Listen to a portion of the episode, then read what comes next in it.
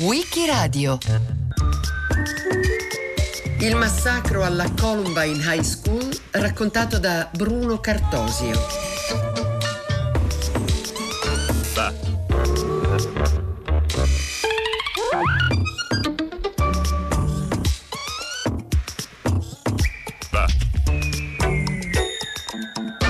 La mattina del 20 aprile 1999 due ragazzi attraversano il prato che circonda la Columbine High School di Littleton, una comunità residenziale dell'area metropolitana di Denver, nel Colorado. I due si chiamano Eric Harris e Dylan Klebold. Hanno rispettivamente 18 anni appena compiuti e 17 anni. E Columbine è la loro scuola. Indossano entrambi un impermeabile nero lungo e scarponcini alti, militari portano a spalle i loro zaini abituali e a tracollo due borsoni da tenute sportive appena scaricati dalle due auto su cui sono arrivati, ognuno per conto suo. Quella mattina hanno marinato la scuola, ma alla scuola ritornano per realizzare un progetto di distruzione a cui hanno lavorato a lungo. Sono almeno 16 morti accertati nella sparatoria a scuola di Littletown nel Colorado. Ieri lo sceriffo aveva affermato che i morti erano 25, ma c'è di più. Nella scuola sono state trovate nascoste una trentina di bombe artigianali inesplose. Ma chi sono questi ragazzi? Due giovanissimi che hanno compiuto a sangue freddo il massacro, con gli occhiali da sole, lunghi impermeabili neri, immersi in una subcultura gotica col mito della morte, isolati rispetto ad altri studenti che li consideravano violenti, sporchi e bizzarri nel comportamento. E la scuola, la Columbine High School, dove si è consumato il peggior massacro nella storia della scuola americana, non è nuova alle polemiche. Altri precedenti non edificanti in passato l'avevano segnalata alle pagine delle cronache. Sono le 11 e nella scuola, che ha oltre 1500 studenti, è appena iniziato il primo dei tre intervalli che permettono a tre diversi scaglioni di studenti di consumare a turno il loro spuntino mentre i loro compagni proseguono le lezioni in aula. Quasi 500 ora sono seduti ai tavoli della caffetteria interna, altri sono usciti all'esterno, al sole, negli spazi erbosi. Tutti, maschi e femmine, hanno portato con sé e depositato i loro piedi libri e zaini. Harris e Klebold entrano direttamente nella caffetteria, che ha una porta nella lunga vetrata che si affaccia sull'esterno e nessuno fa caso al fatto che prima di riuscire lasciano dietro di sé a terra i loro due borsoni. Sono due borse che contengono gli esplosivi e le tanichette di benzina e propano che dovrebbero far saltare in aria la caffetteria, uccidere e ferire tutti i presenti e forse anche far crollare il soffitto, al di sopra del quale al primo piano è la biblioteca. Gli inneschi sono fissati per avviare le esplosioni alle 11.17, ma per fortuna fanno cilecca. La loro costruzione artigianale non funziona. Mentre Harris all'esterno comincia a sparare con le armi estratte dallo zaino, Klebold rientra perché è evidente che gli esplosivi nella caffetteria non sono esplosi, ma non si ferma e questo permetterà a quasi tutti i presenti di scappare verso altre aree della scuola e poi verso l'esterno. Klebold torna fuori e subito comincia anche lui a sparare. Lanciano anche pipe bombs, piccole bombe da loro stessi costruite, con l'esplosivo collocato in sezioni di tubo metallico verso i parcheggi e contro l'edificio.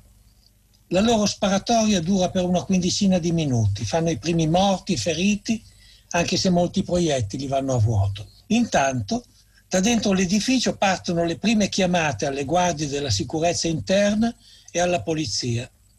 La prima guardia e i primi poliziotti locali che accorrono ingaggiano un conflitto a fuoco, senza feriti, con Harris e Klebold, che presto entrano nella caffetteria e passano nel grande corridoio centrale della scuola.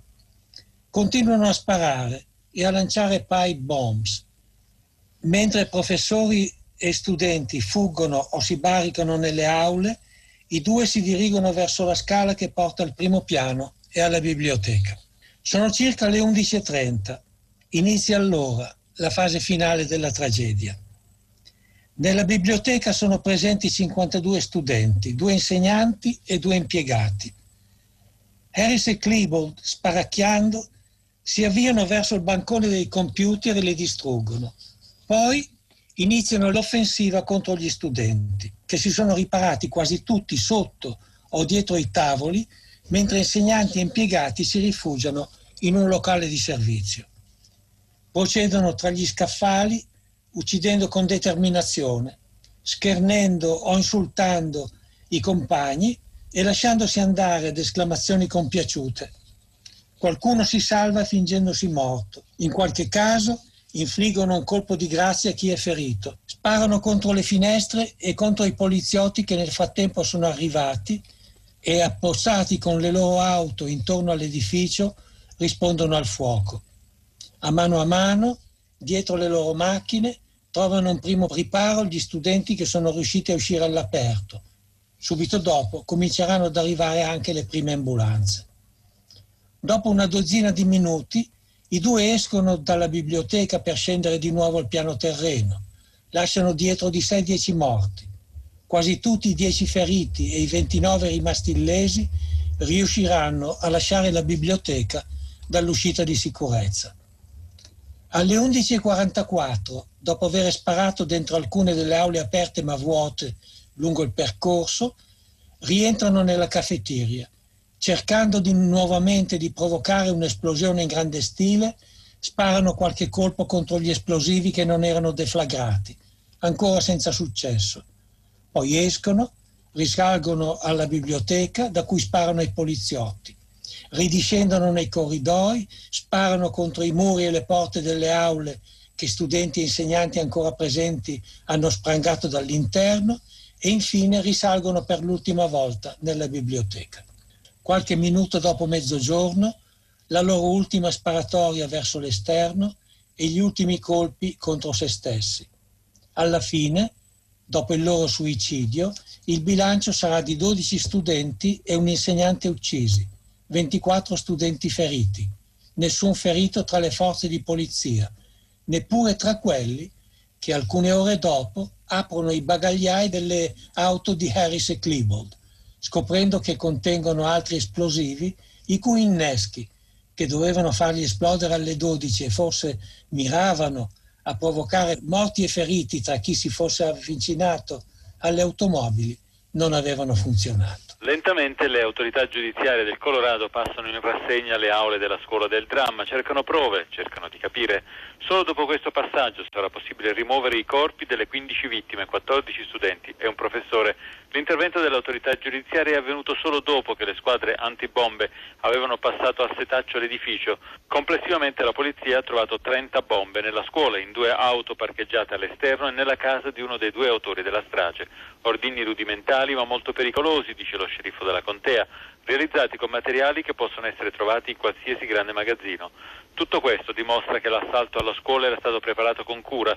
Il giorno prima uno dei due ragazzi aveva perfino avvertito un suo amico di stare lontano dalla scuola perché qualcosa sarebbe successo. È successo che per l'ottava volta in due anni l'America è sprofondata nel dramma della violenza nelle scuole e non sa darsi una spiegazione. La polizia scava nella vita dei due responsabili che avevano 17 e 18 anni. Si parla di legami con gruppi di ultradestra, di svastiche, di segni di morte. Il presidente Clinton avverte questi ragazzi imparano troppo presto a odiare. Da New York, la linea Roma. Quello di Columbine fu il più grave fatto di sangue avvenuto fino a quel momento in una scuola statunitense. Sarebbe diventato oggetto di emulazione nei mesi e anni successivi e la necessità di comprendere le dinamiche implicite nella traumatica vicenda di Columbine avrebbe aperto un intero filone, ininterrotto fino ad oggi, di studi sociologici, di psicologia sociale e criminologia. Harris e Klebold erano amici inseparabili, entrambi diversamente insofferenti e scontenti del loro mondo e animati da sentimenti di rivalsa. Harris, più intraprendente e con una personalità più complessa, è stato definito uno psicopatico, sembra essere stato la figura dominante, mentre Klebold, di cui era stato sottolineato lo stato di depressione cronica, sembra essere stato il gregario. Entrambi appassionati della rete, che aveva raggiunto la sua diffusione nazionale pochi anni prima, trovarono in essa le strade sia per informarsi su armi ed esplosivi, sia per accedere a contenuti ideologici e culturali analoghi ai loro, sia per mettere in circolazione propri contenuti. Alla rete, infatti, Harris e Klebold avevano affidato molte parole e immagini di sé. Tra le immagini, riprese video di loro due che percorrono i corridoi deserti della scuola con indosso gli impermeabili neri, come in una sorta di prova generale, e altri in cui si esercitano e si divertono a sparare con i fucili a canne mozze e le armi semiautomatiche che poi avrebbero usato a Columbine. Tra le parole, e in particolare quelle presenti sul computer di Harris, molto sulle proprie visioni del mondo, commenti su rapporti personali e avvenimenti di varia natura e anche versioni diverse dei progetti stragisti che gettano luce sulla persona e le ragioni di comportamenti e decisioni. Intenzione dichiarata era quella di compiere una strage che ripetesse e superasse quello compiuta da Timothy McVeigh il 19 aprile 1995 a Oklahoma City. Il riferimento e la data sono importanti e richiedono un passo indietro. McVeigh, un reduce della prima guerra del Golfo del 1991 e appassionato come loro di computer e armi, aveva pianificato un atto clamoroso di vendetta contro il governo che giudicava tirannico. In particolare, voleva vendicare l'azione armata dell'FBI contro la setta religiosa dei Davidiani a Waco, nel Texas, che si era conclusa con decine di morti. E l'assedio dell'agosto 1992, meno cruento e sempre dovuto all'FBI, alla famiglia di Randy Weaver, una famiglia di estremisti politico-religiosi e simpatizzanti della nazione armata che abitavano in una zona isolata dell'Idaho. McVeigh aveva noleggiato un camioncino su cui aveva caricato più di 2000 kg di esplosivi e lo aveva parcheggiato davanti alla sede degli uffici federali a Oklahoma City.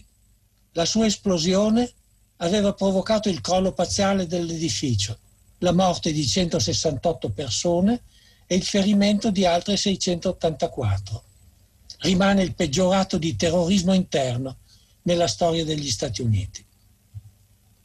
Harris e Klebold volevano entrare nella storia superando McVeigh, pianificando la deflagrazione degli esplosivi depositati nella cafeteria, avevano ipotizzato una strage immediata di centinaia di persone a cui avrebbero poi aggiunto quelle che, sopravvissute in fuga, avrebbero ucciso direttamente con le armi e le pipe bombs all'esterno dell'edificio.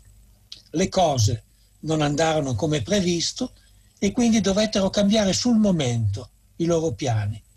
Ma anche la data non fu quella inizialmente prescelta.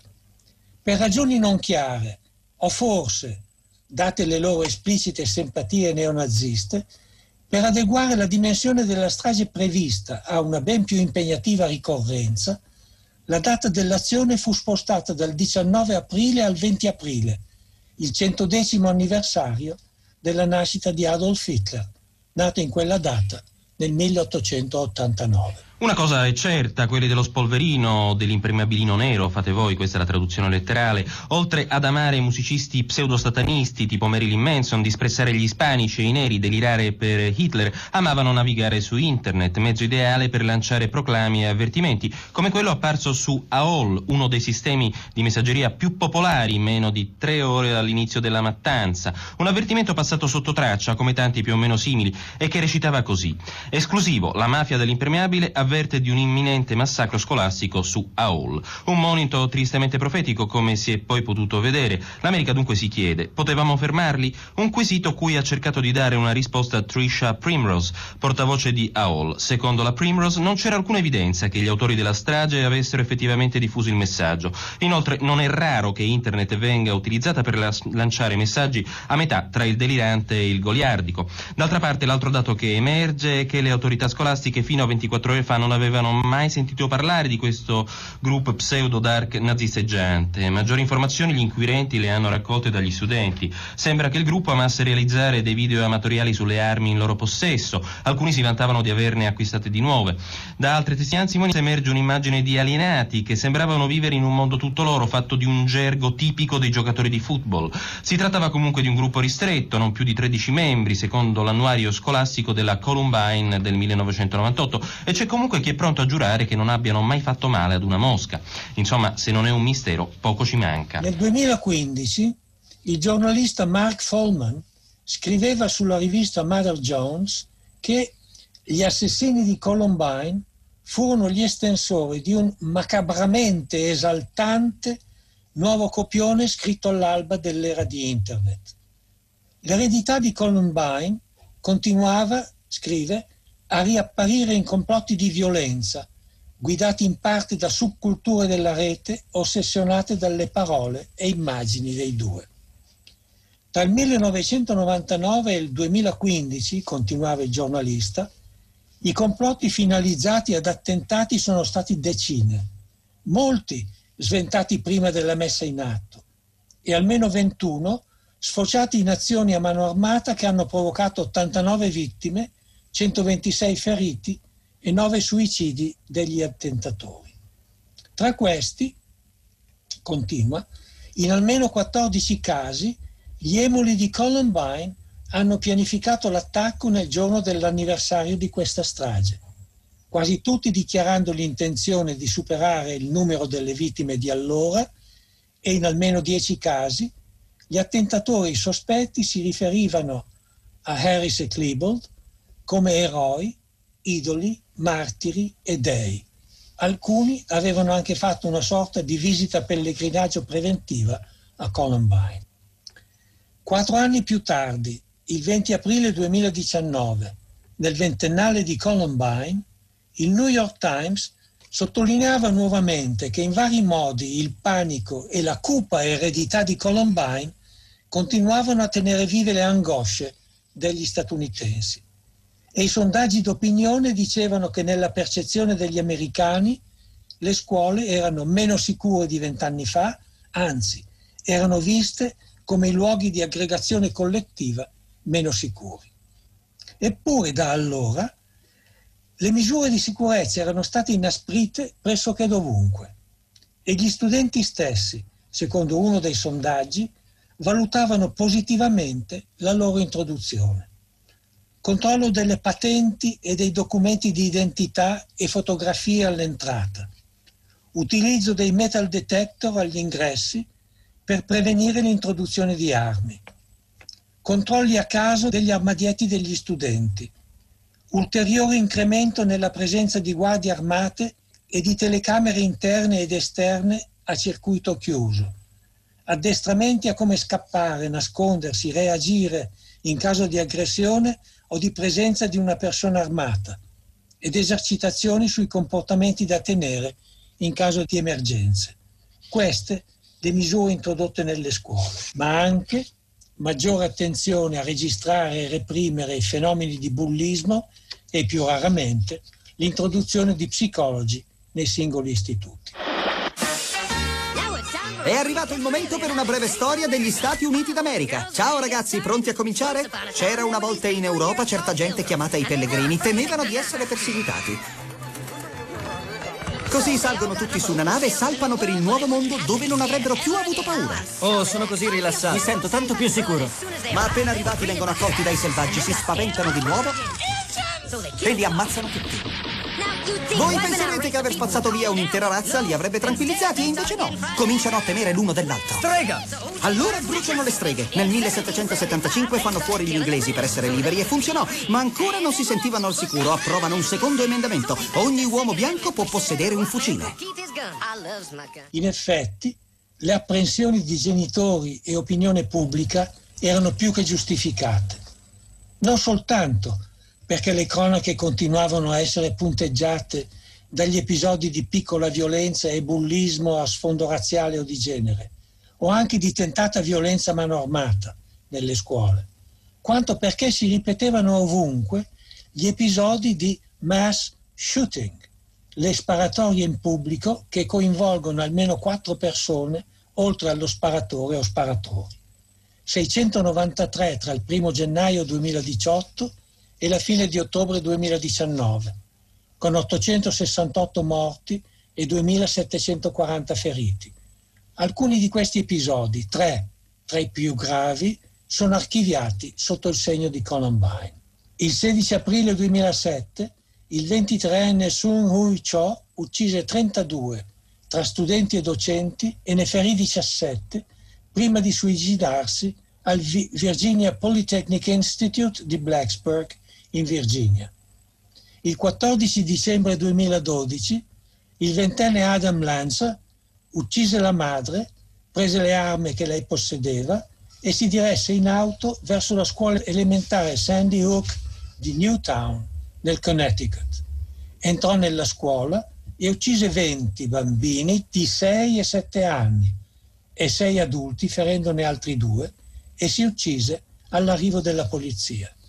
Infine, il 14 febbraio 2018, il diciannovenne Nicholas Cruz, ex studente della Stoneman Douglas High School di Parkland, in Florida, rientrò nella scuola da cui era stato espulso un anno prima, fece scattare l'allarme antincendio per creare panico e in pochi minuti uccise 17 persone e ne ferì altrettante. Riuscì a scappare mescolandosi alla folla degli studenti in fuga, ma fu identificato e arrestato poche ore dopo. Aveva studiato gli eventi di Columbine e anche lui, come Eric Harris, affidò alla rete parole significative. Quando mi vedrete nel telegiornale, allora capirete tutti chi sono io. Ognuno dei numerosi episodi di mass shooting aumentava il senso di insicurezza e riproponeva domande su che cosa sta succedendo nella società americana. Insicurezze e domande a cui le analisi degli studiosi e le iniziative di controllo sociale delle autorità civili non riuscivano a dare risposte realmente efficaci né condivise. Ma aprirono anche per la prima volta la discussione intorno alle armi. L'opinione pubblica si divise tra quanti denunciavano la facilità con cui si potevano acquistare armi e la loro presenza nelle famiglie e quanti invece invocavano più armi per combattere i violenti con pari violenza. Tra questi ultimi era ed è la National Rifle Association, la potente associazione dei produttori e venditori di armi. Ma la richiesta di nuove, più severe leggi sui controlli nelle vendite e sul bando delle armi automatiche si avviava a diventare maggioritaria.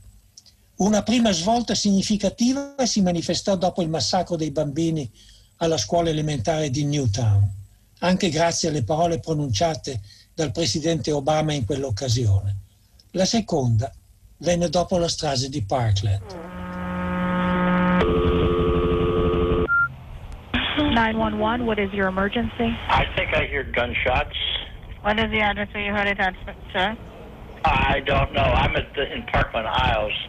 It sounds like it's over towards the high school, over towards Douglas. Might have been gunshots. 911, what is your emergency? Hello. Yes, there's shots at Stillman Douglas. Somebody's shooting up the school at Stillman Douglas. I'm sorry, I can't hear you. What's happening? Somebody's shooting up Marcus Stillman Douglas. Someone is doing what? The high school is being shot up. Is being shot up? 911, what is your emergency? Uh, uh, please, uh, my son uh, uh, called me now that there, there is shooting in Okay, where- Douglas High School. Nei mesi immediatamente precedenti i fatti di Parkland del febbraio 2018 erano avvenute altre due stragi. Il primo ottobre 2017 a Las Vegas, in Nevada, 60 giovani furono uccisi e 411 feriti e molti altri si ferirono nella calca della fuga da un cecchino che sparò a raffica sul pubblico di un concerto all'aperto dall'alto di un edificio vicino. E il 5 novembre 2017 furono 26 i morti e 20 i feriti provocati dai colpi di un attentatore in una chiesa battista a Sutherland Springs, in Texas. La reazione emotiva fu come sempre forte e generale.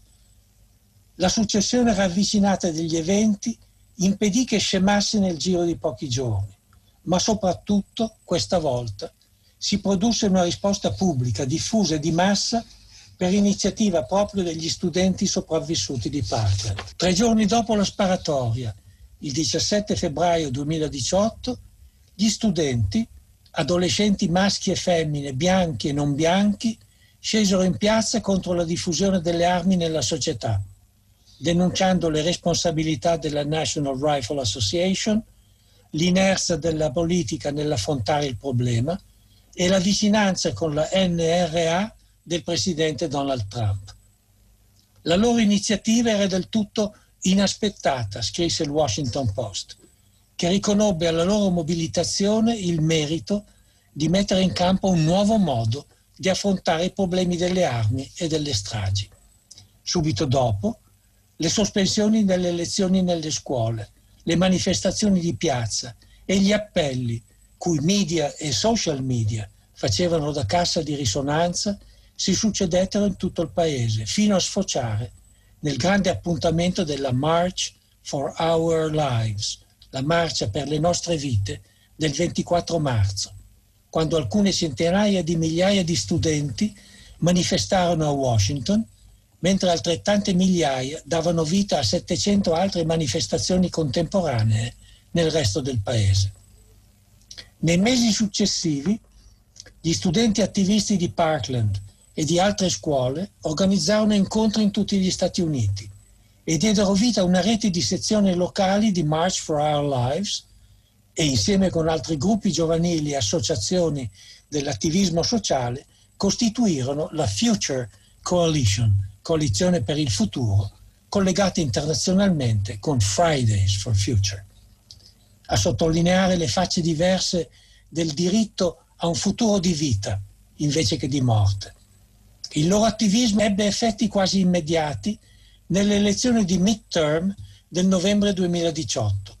La partecipazione giovanile passò a livello nazionale dal 21 al 31%, la più alta da decenni, e in Florida, dove si trova Parkland, la partecipazione arrivò al 37% e come scrisse un giornale, le prime analisi indicano che quell'incremento è almeno in parte dovuto agli studenti di Parkland. Un altro effetto positivo contemporaneo con le mobilitazioni diffuse è che i due terzi degli statunitensi si dichiarano ora favorevoli a controlli più stretti sull'acquisto e il possesso di armi da fuoco. E questo ha facilitato i primi, piccoli passi legislativi in direzione delle restrizioni. Cresce il numero degli stati che finanziano programmi di prevenzione, che limitano l'accesso alle armi a chi ha meno di 21 anni e che proibiscono il possesso di armi a chi è responsabile di violenza domestica. È arrivato a 20 il numero degli stati che hanno imposto controlli sulla storia personale di chi intende acquistare armi ed è più che raddoppiato quello degli stati che hanno introdotto leggi che permettono a familiari e autorità di impedire che persone note come pericolose possano possedere armi.